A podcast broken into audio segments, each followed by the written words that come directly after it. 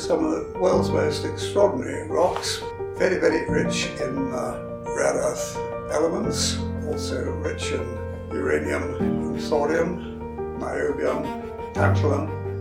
Ilimaussaq is magic. Welcome to Polar Podcasts, where you'll hear stories from geologists who've spent their careers, their lives, exploring and studying the remarkable and remote geology of Greenland. Why did they become fascinated with Greenland? What were the problems and the discoveries that drove them? And what was it like working in these remote places where few people venture, even now? I'm Julie Hollis.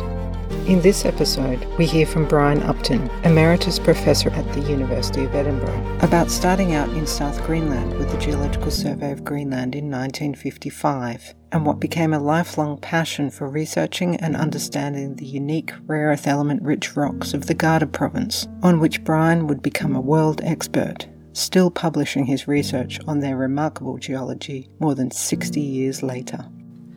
Right, well, I was born in 1933. I've got an older sister, about four years older than me, and she was a great influence in my life because she taught me a hell of a lot about natural history of all sorts and first showed me fossils and stones.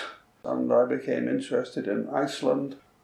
And when I was 18, I managed to get onto one of the British Schools Exploring Society trips to central Iceland. I fell in love with the country and I didn't particularly like the people I was with. but I determined to get back as quickly as I could with more congenial company. And when I got back to Oxford, I met my professor. That is Professor Bill Wager.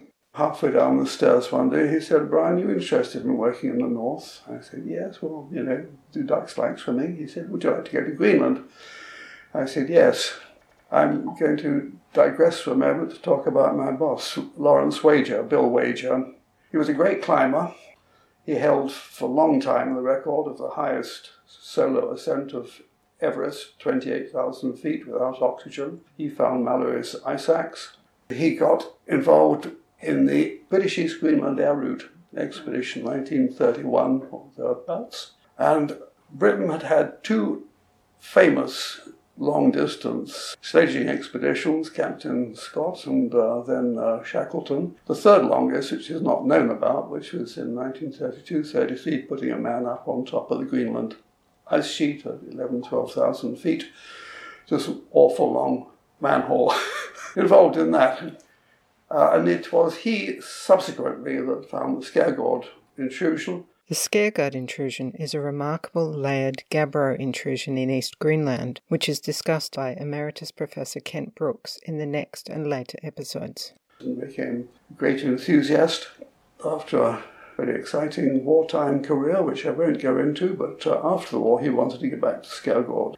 And he was well aware of N.V. Ussing's work on Ilimaussaq, 1911, the Ilimaussaq complex is a very unusual, layered, rare earth element rich magmatic intrusion that forms part of the Gardar province in South Greenland, which Brian would later spend much of his career researching. This is how Brian summarizes the complex and unique geology of the rifts in the crust that generated the extremely unusual alkaline rocks of the Gardar province. We could think of these as uh, continental rifts, in some ways analogous, let's say, to the East African rift of um, Ethiopia and Kenya. And alkaline volcanoes erupted in connection with this uh, rifting event. Then, about 140 million years, when nothing of any note took place, and then another load of alkaline rocks were emplaced, almost certainly with superficial volcanoes on them in conjunction with uh, a great deal of faulting. All of these alkaline rocks we divide into the older Gardar and the younger Gardar. The name Gardar comes from the old Norse settlement in this area, which had been uh, formed by Eric the Red.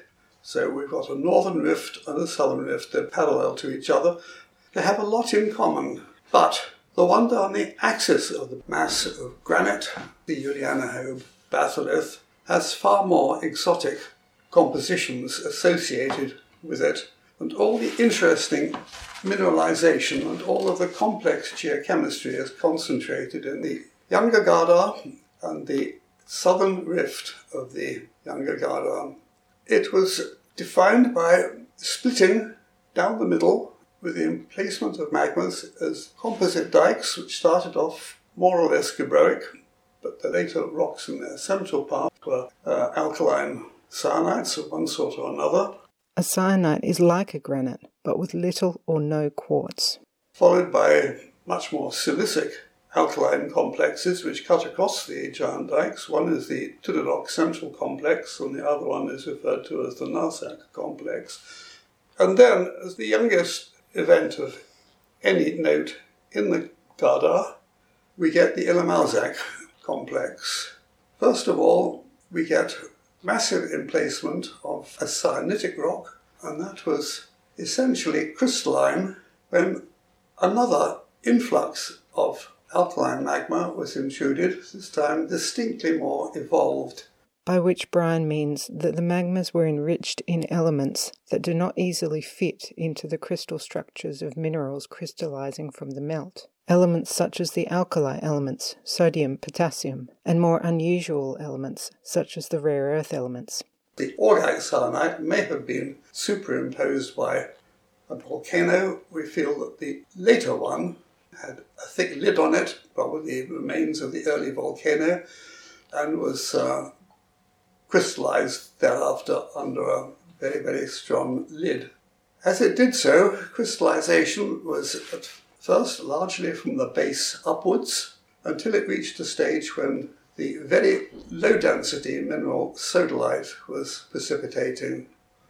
Now, sodalite is able to float in the magma and it forms a layer on the top of it, a very peculiar rock, unique in the world, which is, was called by the original discoverer of it, N.V. Ussing, who called it a naujaite. naujaite is an extraordinary rock, then full of sodalite crystals which have floated up. Sodalite has a very high chlorine content. It's also an extremely sodic rock. If you like, you could consider it a rock extremely just full of common table salt. It's an extreme, a rock extremely full of sodium chloride. The layer is of extraordinary thickness. It's at least 500 meters thick. Below this layer of accumulated sodalite crystals, later magmas were reacting with the lower part of the naujaite. The belief is that this naujaite could amount to something like a total volume of 60 cubic kilometres of this extraordinary sodium chlorine rich, unique magmatic rock. Beneath this, the magma, which we believe was very, very fluorine rich, very rich in fluoride ions, which would reduce the viscosity. So we can think of it as an extremely low viscosity, very, very runny magma, which underwent further crystallization the crystals now were denser than the melt from which they separated and now sank to the bottom to form a floor cumulate. So we've now got a floor crystal cumulate rising upwards, trapping between it and the naujaite roof a melt of persistently increasing concentration of all the rare elements. And they gave rise to some of the world's most extraordinary rocks and uh, very, very rich in uh, rare earth elements, also rich in uranium and thorium, niobium, tantalum, and a whole host of other rare components. And the rocks have very high sodium contents relative to the aluminium content. So instead of forming the usual sodium aluminium silicates like feldspars, they had to form sodium rich minerals with ferric iron, forming the mineral aegirine, but thereafter with all sorts of rare elements like zirconium, forming the mineral uh, eudialyte. This is a rare earth element rich mineral with a beautiful deep red colour and a whole host of others. These rocks with this excessive sodium over aluminium are called agpaites. It's a name from one of the local Inuit localities.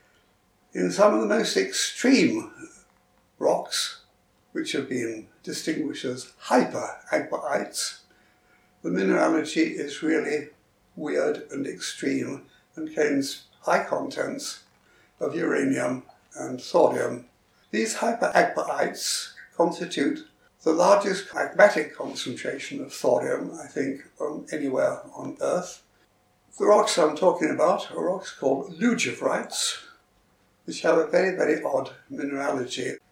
Or to summarise more simply, why the Ilimaussaq complex is made of rocks of such unusual composition. If you've got a barrel full of apples and oranges, and you keep out taking the apples, you concentrate the oranges. It's a fractional extraction. And if you've got a, a molten material, it could be anything you like, any liquid, and you take out one component from it, you are going to concentrate everything else. And why is Ilimaussaq extraordinary? Because fluorine is a wonderful polymer breaker. So a liquid with lots of fluoride ions in it, you can say it's going to be runny. And ionic migration, instead of being nanometers or millimeters, can become meters. By which Brian means that with so much fluorine, the magma can very easily separate into different chemical components, a process that is usually very slow and difficult in most magmas. I can't imagine there's anywhere where it is so beautifully done. I don't think there has ever been or ever will be a concentration of fluorine ever again on this planet, I'm going to say in the solar system, had such a concentration of that one element. Okay, others, but particularly fluorine. Ilimaussaq is magic. And explaining why he regards these rocks as so precious.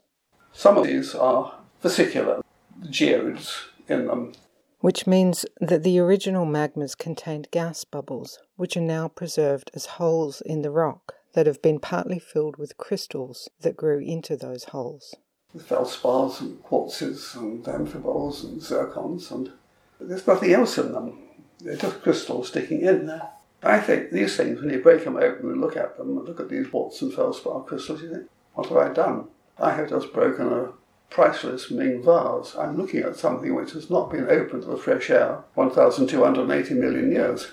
I broke open a geode once on Ilimaussaq, and there was a little tinkling noise, and what have I done? There's little aegirine crystals, little aegirine prisms, broken, fallen down. Those have been sitting there ever since they crystallized. Tutankhamun's tomb is not a far-fetched analogy. These things have just been sitting there waiting after one hell of a long time to be looked at. But to get back to that meeting on the stairs in Oxford in the 1950s, when Brian was first offered the opportunity to visit Greenland and the Ilimaussaq complex by Professor Bill Wager. And he said, Would you like to work on Ilimaussaq? So I said, Yep. and he had met Arne Nygaard, Danish professor, geology, again, extraordinary war history with the Danish underground movement, which is largely based in the cellars under the Geological Museum. In Copenhagen. Anyway, he and Wager got together through where they work in East Greenland and became friends. So Wager said, I will write to Noe-Nygaard and see if I could get you there. I'd love to get work on Ilimaussaq. Whoopee, yes. It went to the Danish uh, Science Committee and they said, mm, no, this was the height of the Cold War, and they said, no, there's too much strategic importance, and Ilimaussaq would rather keep it for Danish. But would he like to work on Grønnedal-Ika to the north of it, which is a nice carbonatite complex? Yeah, okay. It's a few tears, but still sounded fun. No, again, they thought it had strategic importance, so no. There's a mountain off to the west of that we don't know anything about called Kungnat which is granitic sensu lato, and they sent me a photograph of it, and I fell in love with it at first sight. I didn't care if it was made of green cheese or concrete. and I did, and that is one of the happiest accidents of my life, being sent to that anonymous heap of rock out in the west. It was enormous fun. I'm Julie Hollis, and you've been listening to Polar Podcasts.